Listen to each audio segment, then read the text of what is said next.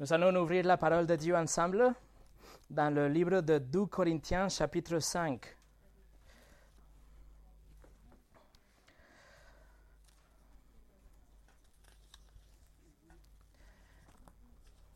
« 2 Corinthiens chapitre 5.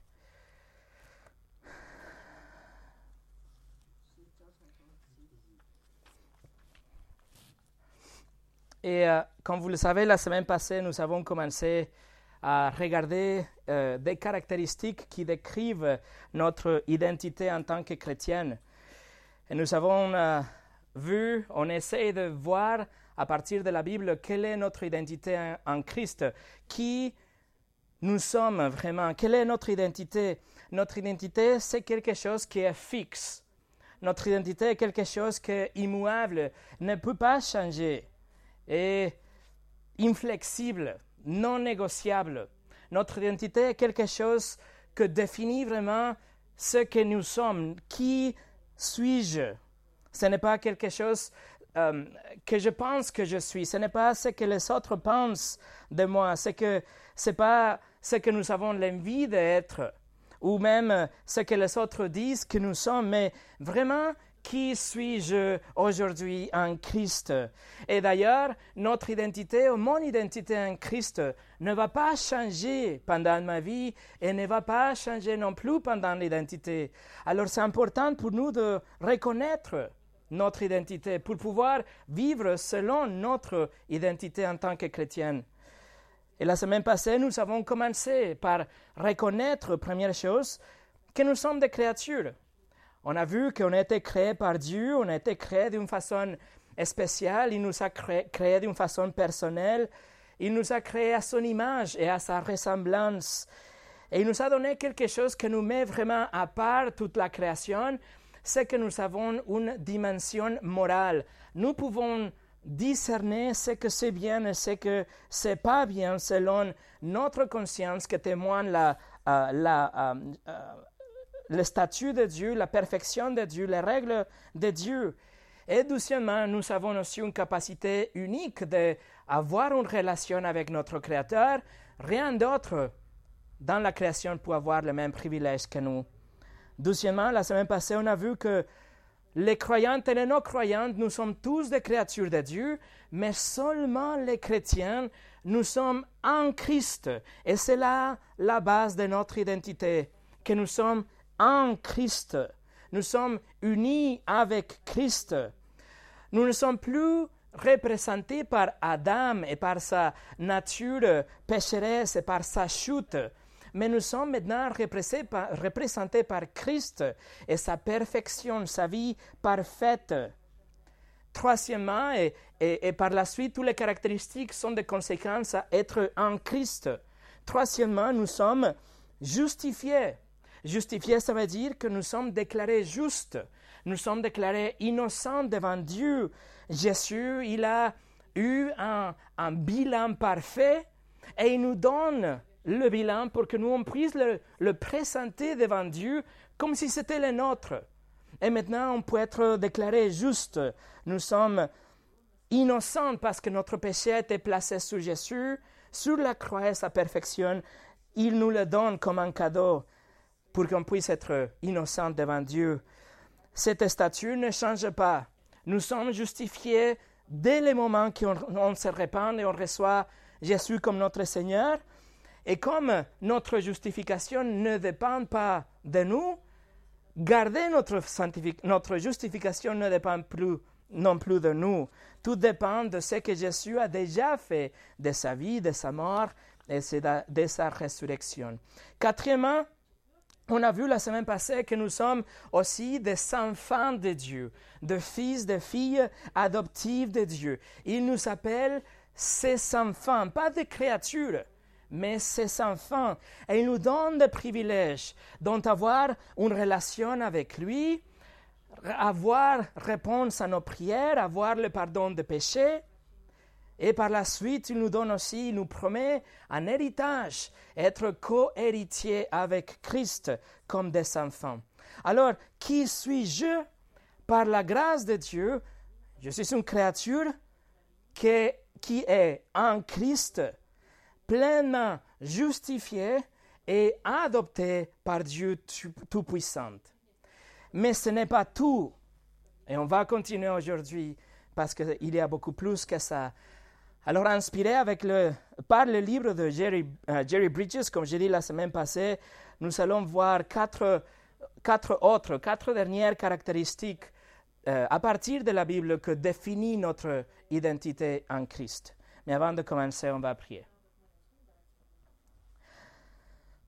Seigneur, quel privilège d'ouvrir euh, ta parole ensemble, de pouvoir recevoir, absorber toutes ces choses que tu as à nous dire dans notre identité. Merci que tu nous, nous fais voir pleinement à partir de ta parole qu'elle ne change pas. Quelle est notre identité pour qu'on puisse vivre selon cette identité? Seigneur, je te prie que nos cœurs soient ouverts, notre esprit soit euh, prêt à recevoir et qu'on puisse être changé par ta parole. Au nom de Jésus. Amen. Et le titre de ce message est Qui suis-je? Douzième partie. Et on commence avec le euh, point numéro 5, on a vu 4 déjà. 5. Je suis une nouvelle créature. Je suis une nouvelle créature. Vous vous souvenez de la semaine passée que toute l'humanité a hérité le péché d'Adam? Le péché est notre nature même. Le péché est ce que définit notre, euh, notre identité. Notre, toute l'humanité est définie par le péché. Nous ne, il ne faut pas apprendre le bébé à dire des mensonges, il, ne faut pas apprendre le bébé à être des égoïstes. Ils sont des égoïstes, ils sont des menteurs, parce que c'est dans leur euh, ADN, dans leur nature même, ils ont hérité le péché d'Adam. La Bible est très claire par, rapport à notre, euh, notre nature pécheresse. Le livre de Romains chapitre 3, je vais vous le lire, parce que vous n'êtes pas là, vous êtes en 2 Corinthiens, je vais vous lire Romains chapitre 3. Paul écrit, il n'y a pas de juste, pas même un seul. Aucune n'est intelligente. Intelligente, c'est dans le sens nous ne pouvons pas comprendre, saisir, euh, bien assimiler les choses de Dieu dans notre nature pécheresse. Alors il continue, aucune n'est intelligent, aucune ne cherche Dieu, tous se sont détournés, ensemble ils se sont pervertis, il n'y en a aucune qui fasse le bien, pas même un seul. Leur gossier est une tombe ouverte, ils se servent de leur langue pour tromper, ils sont sur les lèvres un venin de vipère, leur bouche est pleine de malédictions et d'amertume, leurs pieds courent pour verser le sang. La destruction et le malheur marquent leur passage. Ils ne connaissent pas les chemins de la paix. Il n'y a aucune crainte de Dieu devant leurs yeux. Vous voyez la radiographie de l'humanité en Adam. Voilà notre description en Adam, la description de toute personne qui n'est pas un chrétien, qui n'est pas un Christ. Dans la théologie, on appelle ça que, on dit que l'homme est totalement dépravé. Pas dans le sens qu'il est le pire qu'il peut être, mais que le péché a inondé et, pollué tout euh, euh, domaine de la vie, tout aspect de la vie de l'homme.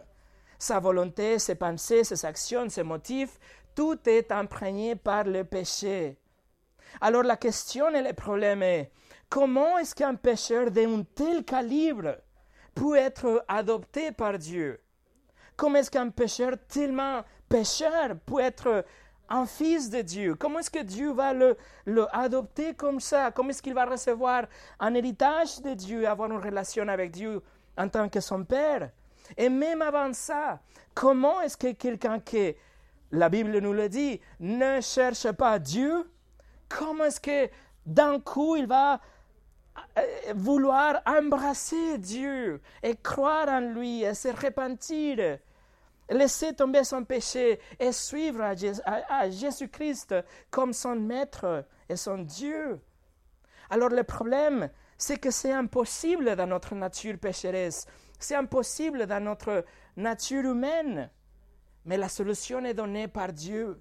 La solution est que Dieu fait de nous de nouvelles créatures.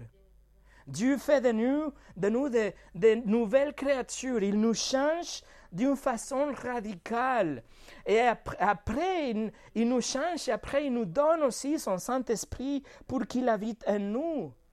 Il a annoncé ça il y a 2600 ans par le prophète Ézéchiel. À travers Ézéchiel, il a dit, je vous donnerai un cœur nouveau. Et je mettrai en vous un esprit nouveau. Je retirerai de votre corps, de votre corps le cœur de pierre et je vous donnerai un cœur de chair. C'est mon esprit que je mettrai en vous. Ainsi, je vous ferai suivre mes prescriptions, garder et respecter mes règles.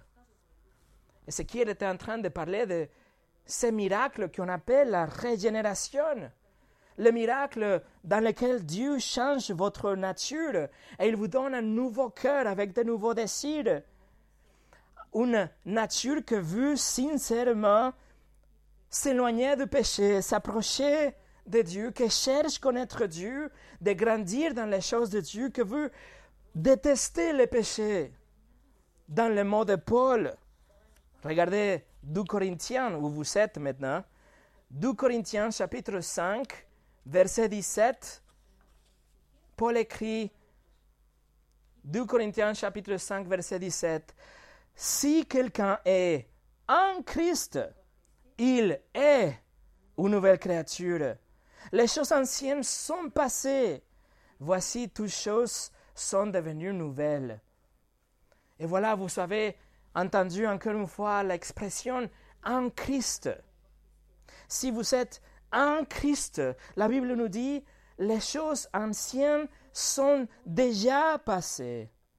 Votre système de valeurs d'avant, votre, les priorités que vous saviez, vos croyances d'avant, vos plans d'avant, vos préférences d'avant, ce qui vous a défini est disparu, est passé. Et si vous êtes en Christ, vous êtes déjà une nouvelle création. C'est pas que peut-être un jour vous allez recevoir un nouveau cœur. Peut-être un jour Dieu va vous faire une nouvelle création, une nouvelle créature. Non, Dieu vous a déjà fait une nouvelle création si vous êtes en Christ. Le moment quand vous vous êtes repenti de vos péchés, vous avez placé votre confiance en Christ pour votre salut, vous avez été recréé créé à nouveau. Vous avez été régénéré par le pouvoir du Saint-Esprit. Dans le mot de Jésus, vous avez été né de nouveau, né une douzième fois, comme Jésus l'a dit. Et comme Paul nous l'a dit, toutes choses sont devenues nouvelles, une nouvelle création, une nouvelle nature. Alors qui suis-je? Je suis une nouvelle créature. Je suis une nouvelle créature. Mon identité n'est plus définie par Adam. Ça, ça s'est passé déjà. Mon identité est maintenant en Christ.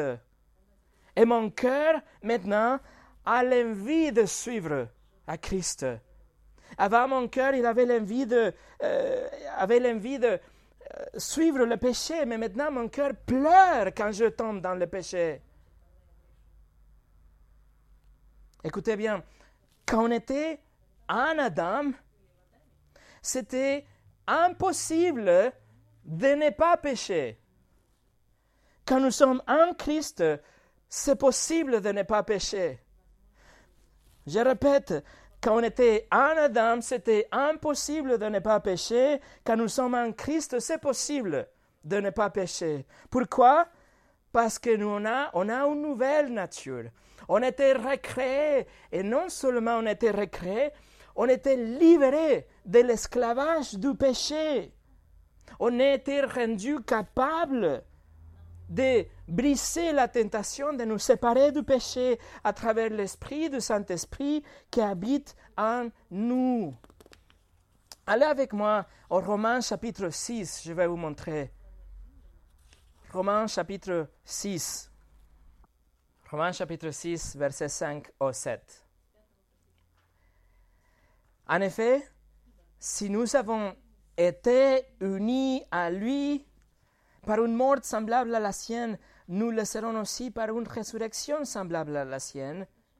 Nous savons que notre vieil homme a été crucifié avec lui, afin que le corps du péché soit réduit à l'impuissance et qu'ainsi nous ne soyons plus esclaves du péché. En effet, celui qui est mort est libéré du péché. Vous avez entendu, vous avez vu que Paul demeure dans ce concept de notre union avec Christ. Il commence si nous avons été unis à lui, si on est en Christ. Et il explique que si on est en Christ, notre vieil homme, c'est-à-dire notre euh, euh, nature pécheresse, notre identité en Adam a été crucifiée avec Jésus déjà. Et donc, si notre nature était crucifiée avec Jésus, le corps du péché a été réduit à l'impuissance. Notre nature pécheresse a été réduite à l'impuissance. En conséquence, nous ne sommes plus des esclaves du péché. Parce que en, Adam, on était des esclaves au péché. Nous ne pouvions pas de ne pas pécher.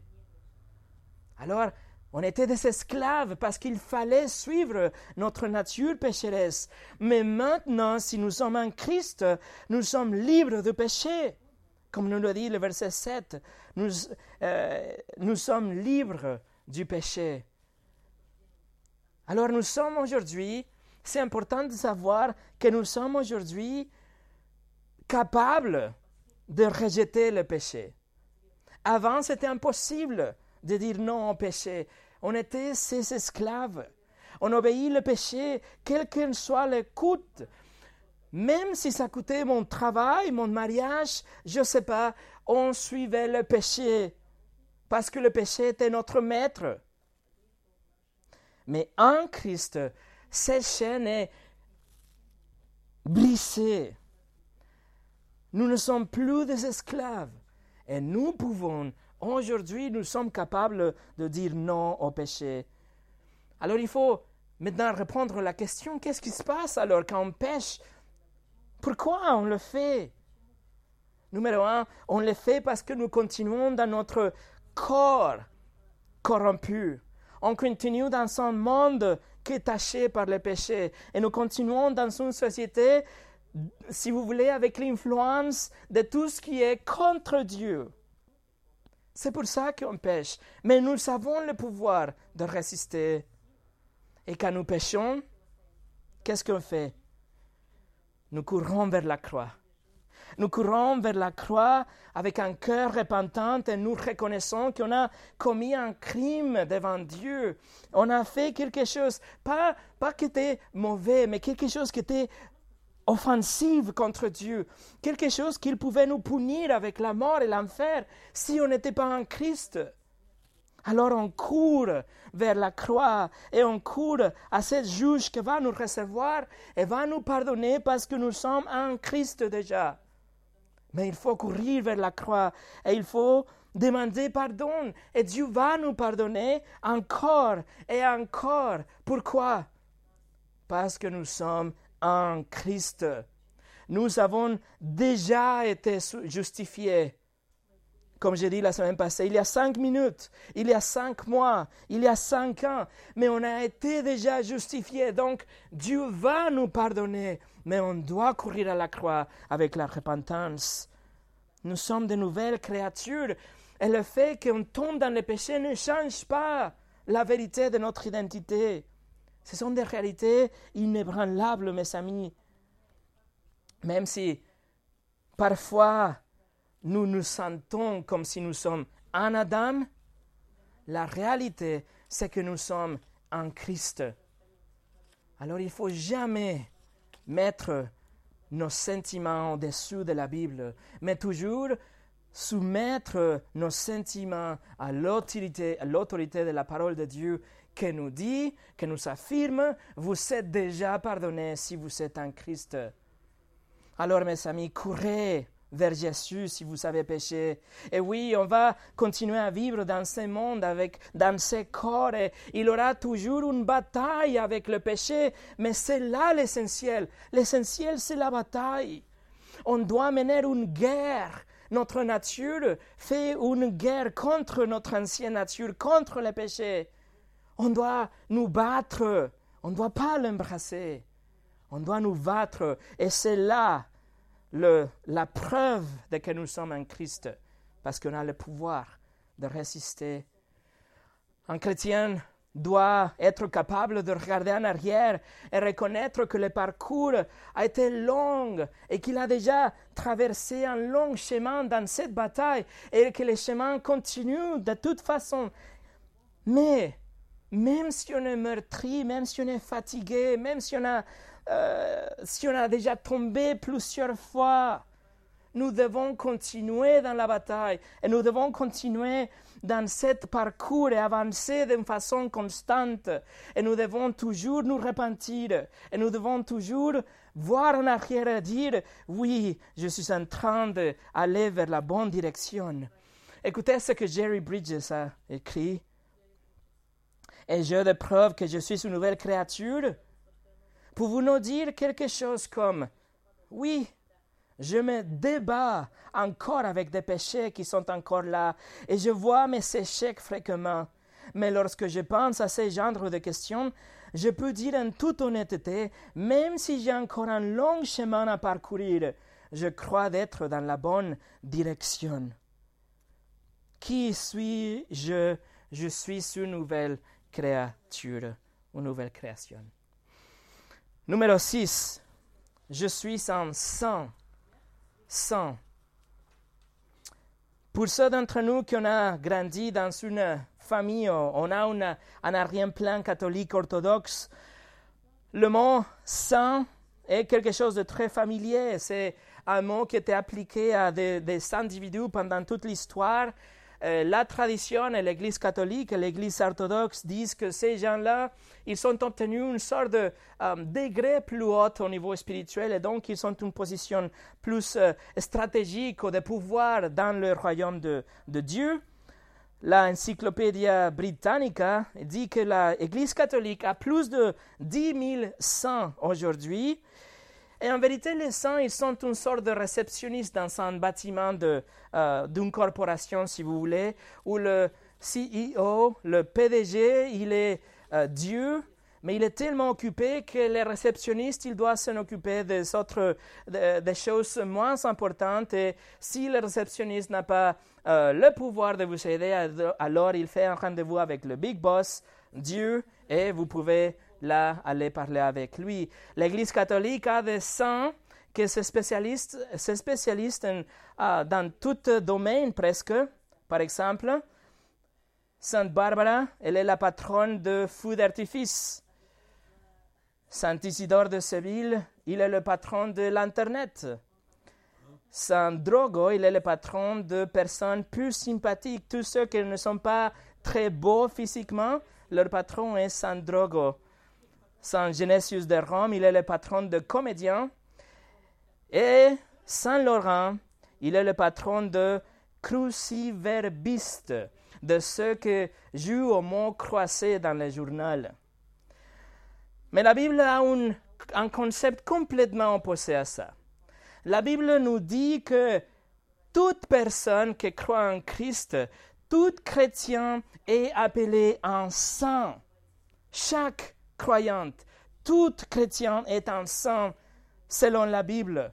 Nous avons deux saints dans cette pièce parce que chaque croyante est un saint selon la Bible. Même à l'église de Corinthe, vous savez, dans les jours de Paul, l'église de Corinthe était une église où il avait des divisions, il avait de l'immoralité, il avait tellement de problèmes et de conflits. Et quand même, Paul, quand il adresse sa première épître, sa première lettre aux Corinthiens, il les salue comme les saints en Corinthe. Vous voyez, le mot en grec c'est agios, que ça veut dire saint, dans le sens de quelque chose qui est consacré, quelque chose qui est séparé de quelque chose d'autre. Le même mot est utilisé pour dire que Dieu est saint. On a, on a, déjà étudié la sainteté de Dieu. Quand on dit Dieu est saint, on utilise, on utilise le même mot, agios, pour dire que Dieu est séparé du péché, qu'il est séparé de toute corruption, qu'il est parfait parce qu'il est séparé de tout mal. Dieu nous appelle de saints parce que nous sommes consacrés à lui. Nous sommes séparés de la corruption et du péché d'une façon positionnelle parce que nous sommes en Christ. C'est-à-dire que même si j'ai de corruption dans mon corps, même s'il y a des péchés dans ma vie, positionnellement, comme je suis en Christ, je suis en sang. Je suis séparé de tout péché, je suis séparé du monde et je suis consacré pour Dieu, pour son service, pour Christ. C'est pourquoi être en sang, c'est pas quelque chose que nous accomplissons, c'est pas quelque chose que l'Église ou le pape peut déterminer et proclamer vous êtes en sang. Non, Dieu dit que si vous êtes en Christ, vous êtes déjà en sang, parce que vous êtes séparés de la mort, vous êtes séparés du péché, vous êtes séparés de la corruption de ce monde. Et vous avez été consacrés pour Dieu, vous lui appartenez, autrement dit. Alors si nous ne pouvons pas accomplir, euh, rien faire pour accomplir ou, atteindre le niveau de sang, nous pouvons rien faire pour le préserver non plus. C'est Dieu qui nous fait être de sang et qui nous préserve en tant que sang. C'est notre statut, c'est notre condition, c'est notre identité.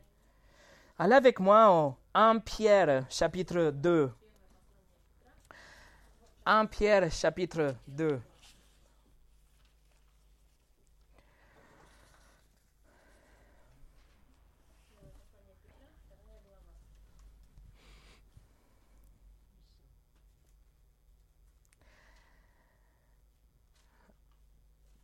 1 Pierre chapitre 2, versets 9 et 10. Chapitre 2, versets 9 et 10.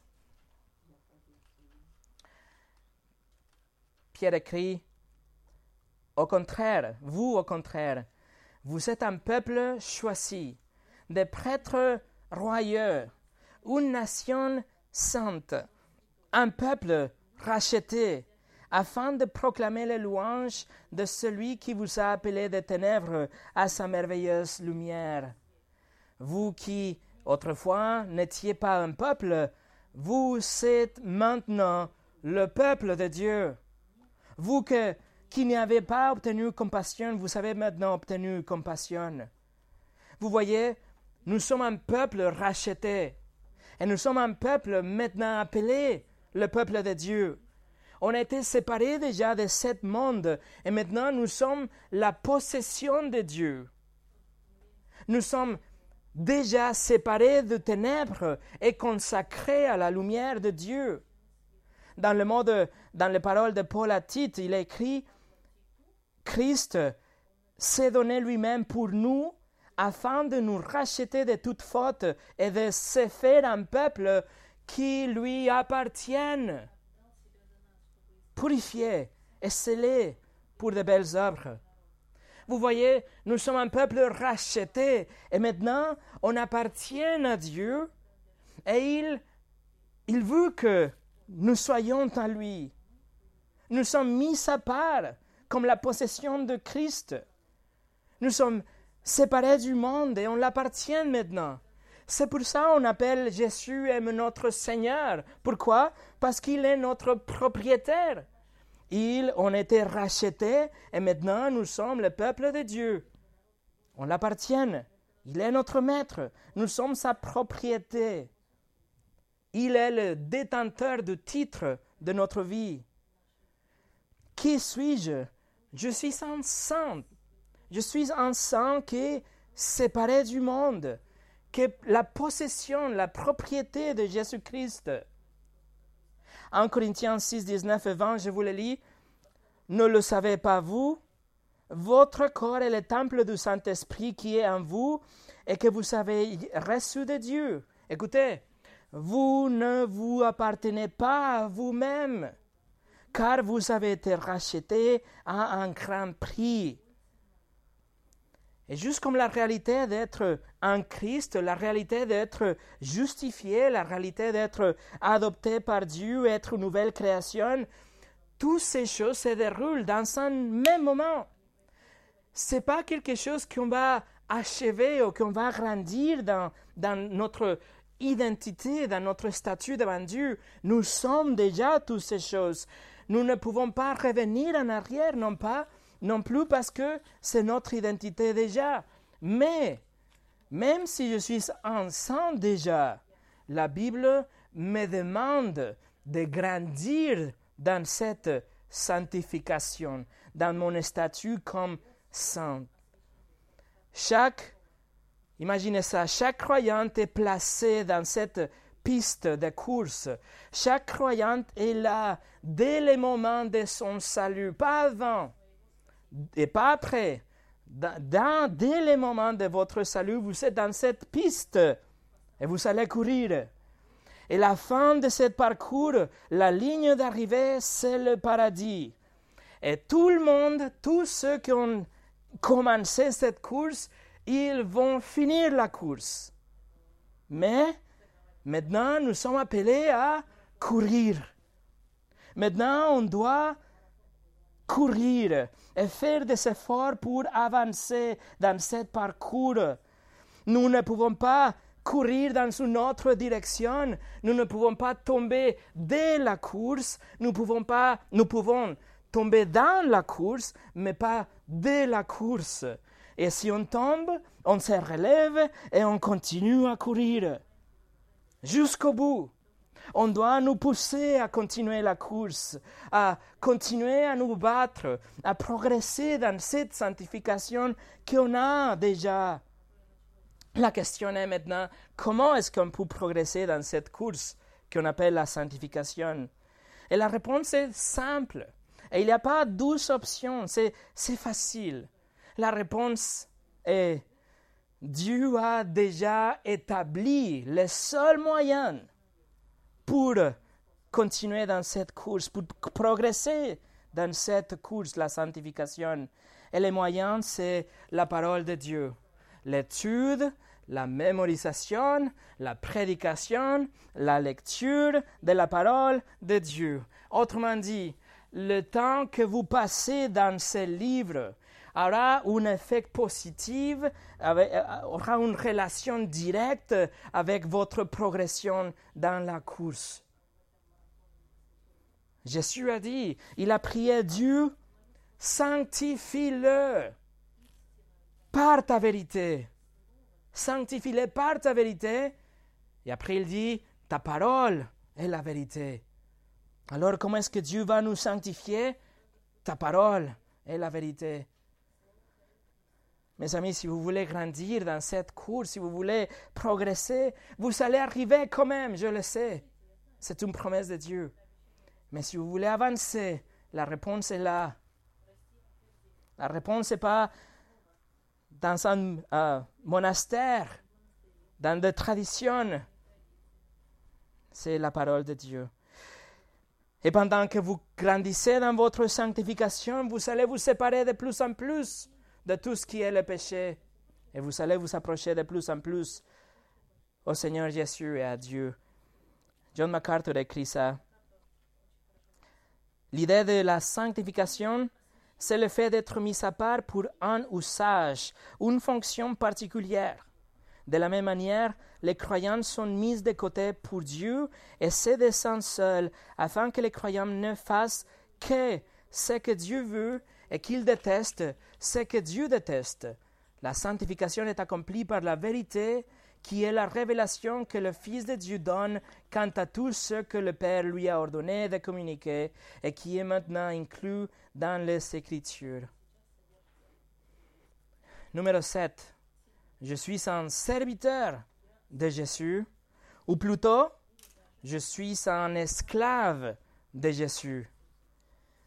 Allez avec moi en Romains chapitre 1, s'il vous plaît. Romains chapitre 1 et verset 1.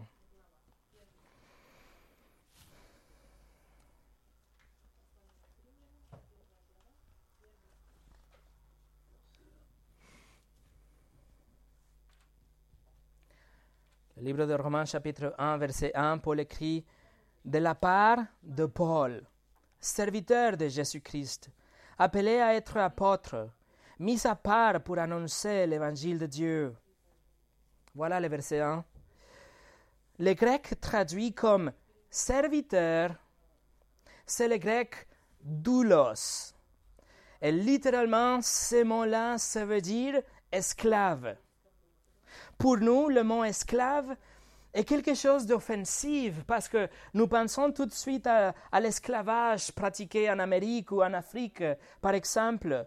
Et c'est pour ça les éditeurs de la Bible, les maisons d'édition de la Bible, malheureusement, ils ont choisi de traduire le mot comme serviteur à cause de la connotation négative du mot esclave d'aujourd'hui. Mais le mot derrière est doulos, utilisé 150 fois dans le Nouveau Testament. Et écoutez, toujours, ça veut dire esclave.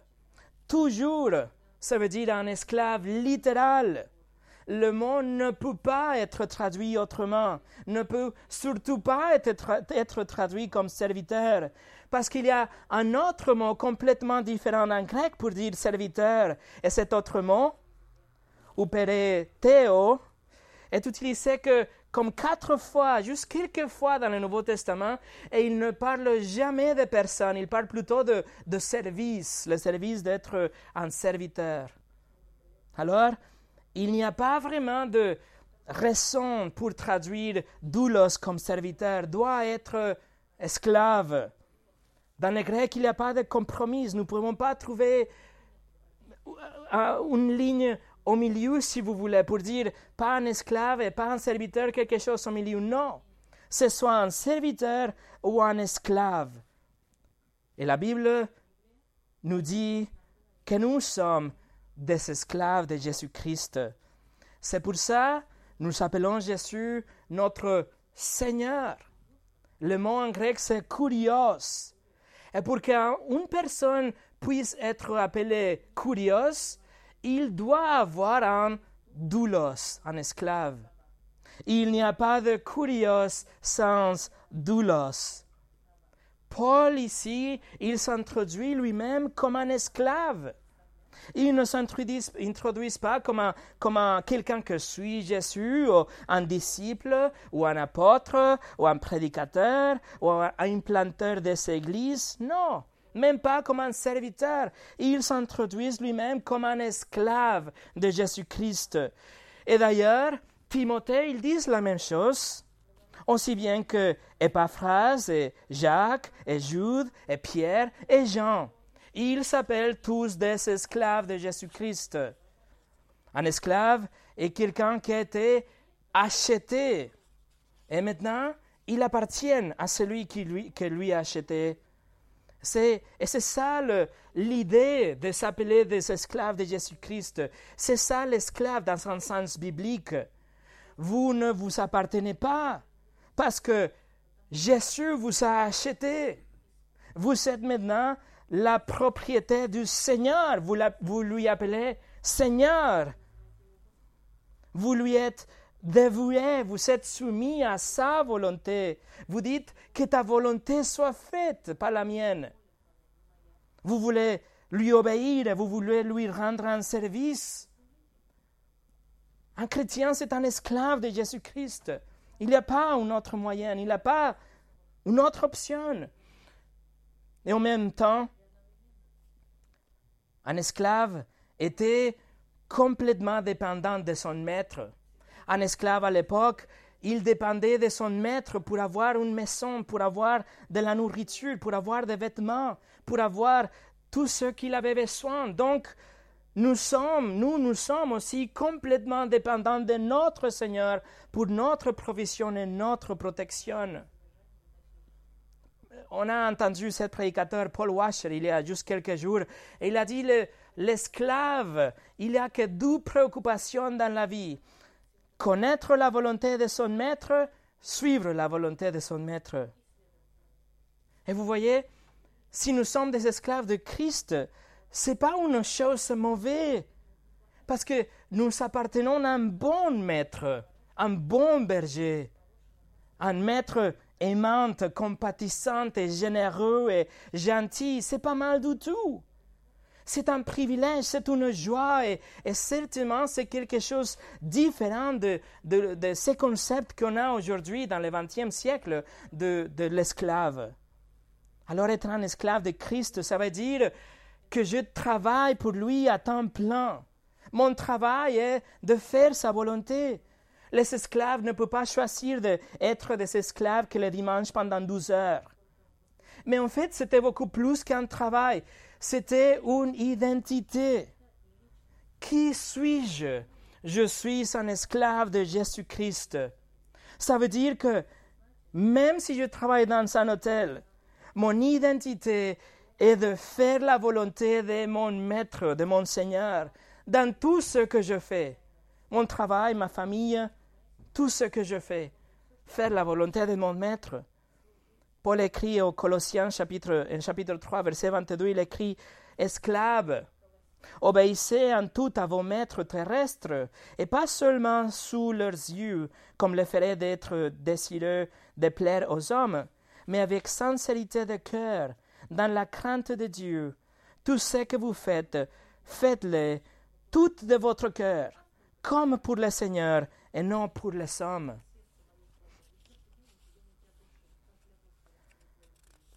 Alors, peu importe votre profession, peu importe votre loisir ou votre job futur, quoi que vous fassiez dans la vie, quoi que vous fassiez dans la journée, faites-le dans la crainte de Dieu et comme si vous le faites pour le Seigneur. C'est ce qu'il nous dit dans Colossiens. Je peux être un homme d'affaires, je peux être un musicien, je peux être un écrivain, je peux être un époux, je peux être le chauffeur d'autobus, je peux être un étudiant, un plombier, un juge ou une mère. Peu importe ce que je fais, je vais exécuter mes responsabilités avec excellence. Pourquoi? Parce que je veux obéir, honorer et suivre mon maître. Mes amis, la prise de conscience de votre identité change tout. Tout ce que vous faites, vous allez le faire avec excellence, parce que vous le faites pour le Seigneur. Qui suis-je alors? Je suis un esclave de Christ. Mon maître m'aime parfaitement. Mon maître, il, il, il veut le meilleur pour moi. Mon maître va toujours pourvoir pour moi et me protéger. Mon maître est mon meilleur ami. Et je le suivrai avec joie. Pas de question. Charles Spurgeon a dit, je ne peux pas imaginer qu'il soit possible pour quelqu'un de recevoir Christ comme sauveur et pas le recevoir comme Seigneur.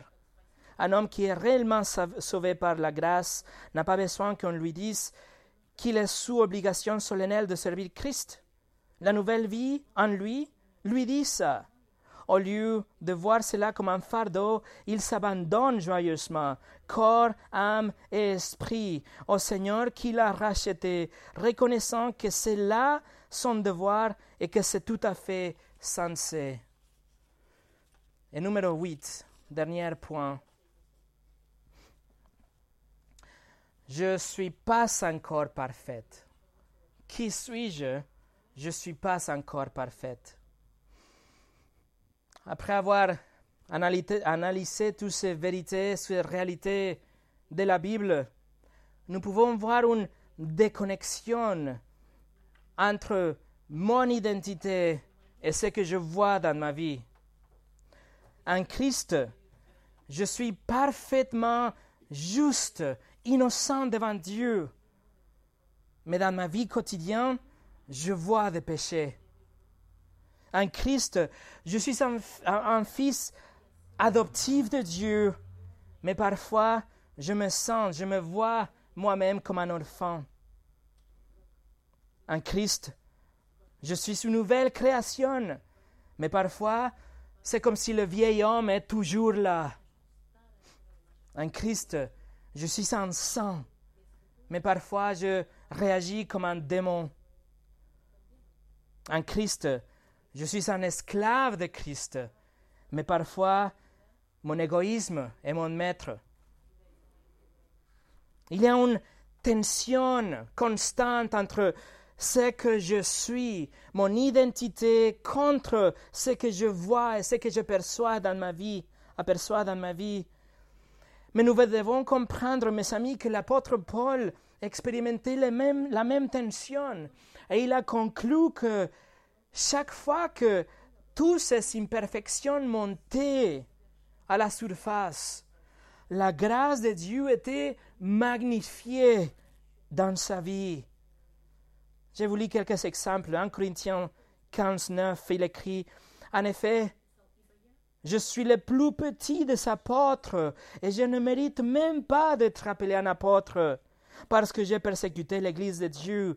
Mais par la grâce de Dieu, je suis ce que je suis. Il écrit aux Éphésiens chapitre 3 verset 8, il écrit Moi, qui suis le plus petit de tous les saints, j'ai reçu la grâce d'annoncer parmi les non-juifs les richesses infinies de Christ et maintenant, allez avec moi en Timothée chapitre 1. En Timothée chapitre 1 pour voir qu'est-ce qu'il écrit à la fin de sa vie.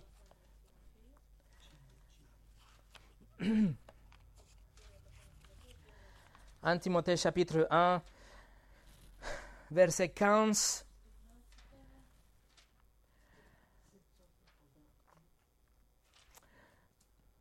en Timothée chapitre 1, verset 15, vers la fin de sa vie, Paul écrit, Cette parole est certaine et digne d'être acceptée sans réserve. Jésus-Christ est devenu, non pardon, est venu dans le monde pour sauver des pécheurs. Je suis moi-même le premier d'entre eux. Vers la fin de sa vie, Paul n'a jamais cessé de reconnaître son insuffisance. Il a toujours, toujours vu qu'il était un pécheur et même il se considérait lui-même le pire des pécheurs. Mais cela, mes amis, ne change pas la réalité de son identité en Christ. Ce qu'il était en Christ ne change pas. Si Paul ou vous ou moi nous regardons à l'intérieur de nous-mêmes ou nous essayons de trouver notre identité dans ce que nous faisons chaque jour, ce que nous allons euh, accomplir, etc., nous allons échouer, misérablement. Parce que tout ce qu'on va trouver à l'intérieur de nous, c'est une volonté polluée par le péché, des actions corrompues, des pensées sales, des mots vénéneux, des actions, des opinions égocentriques, des traditions insensées, des priorités égoïstes, etc. Par contre, toutes ces choses qui sont à l'intérieur de nous, toutes ces choses que parfois euh, montent à la surface, ne définissent pas ce que nous sommes, ne changent pas notre identité parce que notre, notre identité est en Christ. Notre mentalité par défaut est de, euh, de voir nos, nos œuvres. Nous essayons de mesurer notre vie par nos œuvres. Nous vivons dans une société, nous avons une mentalité axée sur la performance. On voit ce qu'on fait et on dit c'est bien, on était super bien. Et comme j'ai dit la semaine passée, nous pensons que Dieu il va nous bénir les jours qu'on a passé de temps dans la prière le matin ou qu'on a lu la Bible un peu, sûrement il va répondre, entendre nos prières ces jours-là, mais le lendemain, quand on se bat et lutte contre la tentation, sûrement il va m'ignorer. Mais mes amis, notre relation avec Dieu ne dépend pas de notre performance. Notre relation avec Dieu dépend de ce que nous sommes, notre identité qui est en Christ. C'est pour ça Paul a continué dans la course. C'est pour ça Paul, à la fin de sa vie, il dit, je suis le pire des pécheurs, mais il a continué. Pourquoi? Parce qu'il n'a pas gardé ses yeux sur lui, il a gardé ses yeux sur Jésus-Christ. Charles Bridges a dit, pardon, Jerry Bridges, vos journées les pires ne sont jamais aussi terribles que vous ne pouvez être atteint par la grâce divine, et vos meilleures journées ne sont jamais si glorieuses que vous n'ayez encore besoin de la grâce de Dieu. On a toujours besoin de la grâce de Dieu. Et pour finir, mes amis, nous ne sommes pas encore parfaits. Paul n'était pas parfait quand il écrit à Timothée. Il a dit, il s'est considéré comme le pire des pécheurs et quand même Dieu l'a utilisé puissamment par sa miséricorde. Regardez encore une fois le verset 15 et le verset 16. Paul écrit, Cette parole est certaine et digne d'être acceptée sans réserve. Jésus-Christ est venu dans le monde pour sauver des pécheurs. Je suis moi-même le premier d'entre eux mais il été fait grâce, afin que Jésus-Christ montre en moi les premières toute sa patience et que, je, et que je serve ainsi d'exemple à ceux qui croiraient en lui pour la vie éternelle. Nous ne sommes pas encore parfaits. Nous serons parfaits qu'un jour au paradis et entre-temps, notre sécurité est fondée et basée sur notre identité, pas dans notre performance notre sécurité, c'est pas en nous, c'est en Christ. Mais attention, attention, ça ne va pas dire que nous allons pécher avec toute liberté, pas du tout. Ça serait comme de jouer des hypocrites. Ça serait une preuve qu'on qu'on n'a jamais eu une nouvelle naissance, qu'on n'a jamais eu une nouvelle nature la Bible est remplie avec des impératifs, avec des commandements qui nous disent qu'on doit poursuivre notre croissance dans cette sanctification. On doit continuer à nous séparer de plus en plus des péchés et nous approcher de plus en plus à Dieu. Voici quelques exemples. On doit nous débarrasser de cet vieil homme, notre ancienne nature et nous devons nous revêtir avec la nouvelle nature. Ephésiens 4. Nous devons faire mourir les péchés et les sobres des péchés dans notre corps. Romains 8. On doit travailler pour avoir un caractère avec des traits de compassion, de gentillesse, d'humilité, de douceur, de patience, d'amour. Colossiens 3, Colossiens 3. Nous devons nous abstenir de passions de la chair, 1 Pierre 2, et nous devons faire des efforts pour être de plus en plus semblables à la personne de Christ, 1 Pierre 2 Pierre 1. Alors oui, nous allons continuer cette course, nous allons continuer à courir et nous allons sauter des obstacles et nous allons nous relever chaque fois qu'on tombe et nous allons continuer à courir et il y aura des sueurs et il y aura des larmes. Mais nous allons continuer à courir. Et notre motivation, c'est que nous sommes déjà en Christ. C'est pas que nous serons en Christ ou nous serons sauvés à cause de notre course, mais parce qu'on est déjà en Christ, nous allons continuer dans cette course avec toute reconnaissance vers Dieu, parce qu'on aime notre Maître, parce que nous voulons avec joie nous soumettre à sa volonté. Et à la fin de compte, tout ça, c'est pour louer le Seigneur, pour donner la gloire à Dieu. Regardez le verset 17, comment Paul va finir cette petite section. Dans le verset 15, il a dit qu'il est le pire des pécheurs. Dans le verset 16, il dit que c'est par la grâce de Dieu, la miséricorde de Dieu, qu'il a servi Dieu. Et le verset 17, regardez. Au roi des siècles, au Dieu immortel, invisible et seul sage, soit honneur et gloire au siècle des siècles. Amen. Qui suis-je? Je suis une créature qui par la grâce de Dieu a été placée en Christ. Je, je suis justifiée, déclarée innocente, comme si j'avais jamais péché, et je suis adoptée dans la famille du Dieu de l'univers. Je suis une nouvelle créature, avec un cœur qui désire suivre Jésus comme mon Seigneur. Je suis un saint, séparé du monde, du péché, de la corruption, et consacré pour rendre service à mon Maître. Je suis un esclave, je suis un esclave de Christ, et je cherche à obéir sa volonté, et je dépends de lui, et je lui fais confiance quotidiennement. Et finalement, je ne suis pas parfaite, pas encore, mais je vais continuer à courir.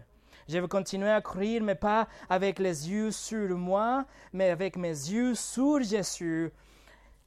Et par la miséricorde et par la grâce de Dieu, mon maître, il va me utiliser. Et à la fin, je vais donner toute la gloire et tout l'honneur au roi des siècles, au Dieu immortel, invisible et seul sage au siècle des siècles. Amen. Voilà mon identité. Voilà ce que je suis et rien ni personne ne changera mon identité ou votre identité. Qui suis-je? Je suis un chrétien. Prions.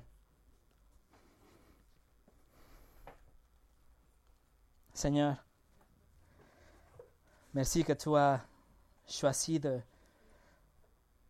prendre des pécheurs et prendre des gens qui ont été dans l'abus, qui ont été sales, qui ont été corrompus, qui n'avaient aucune pensée vers toi, qui n'avaient aucun désir de te suivre.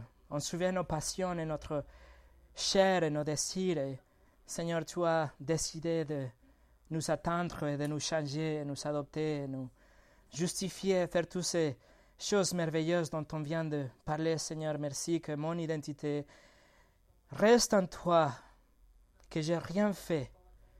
Et maintenant que je suis sans toi, je te demande de m'aider pour continuer cette course, que tu aides à chacun de mes frères et mes sœurs pour qu'ils puissent aussi continuer à courir et sauter les obstacles, se relever quand ils tombent, et faire la bataille, et pleurer, suer et continuer quand même. Et Seigneur, merci que la ligne d'arrivée, c'est le paradis et on arrivera là de toute façon. Mais pendant cette course, nous, voulions, nous voudrions te honorer dans tout ce qu'on fait, Seigneur. Merci pour ta parole qui nous apprend tout ça. Au nom de Jésus. Amen.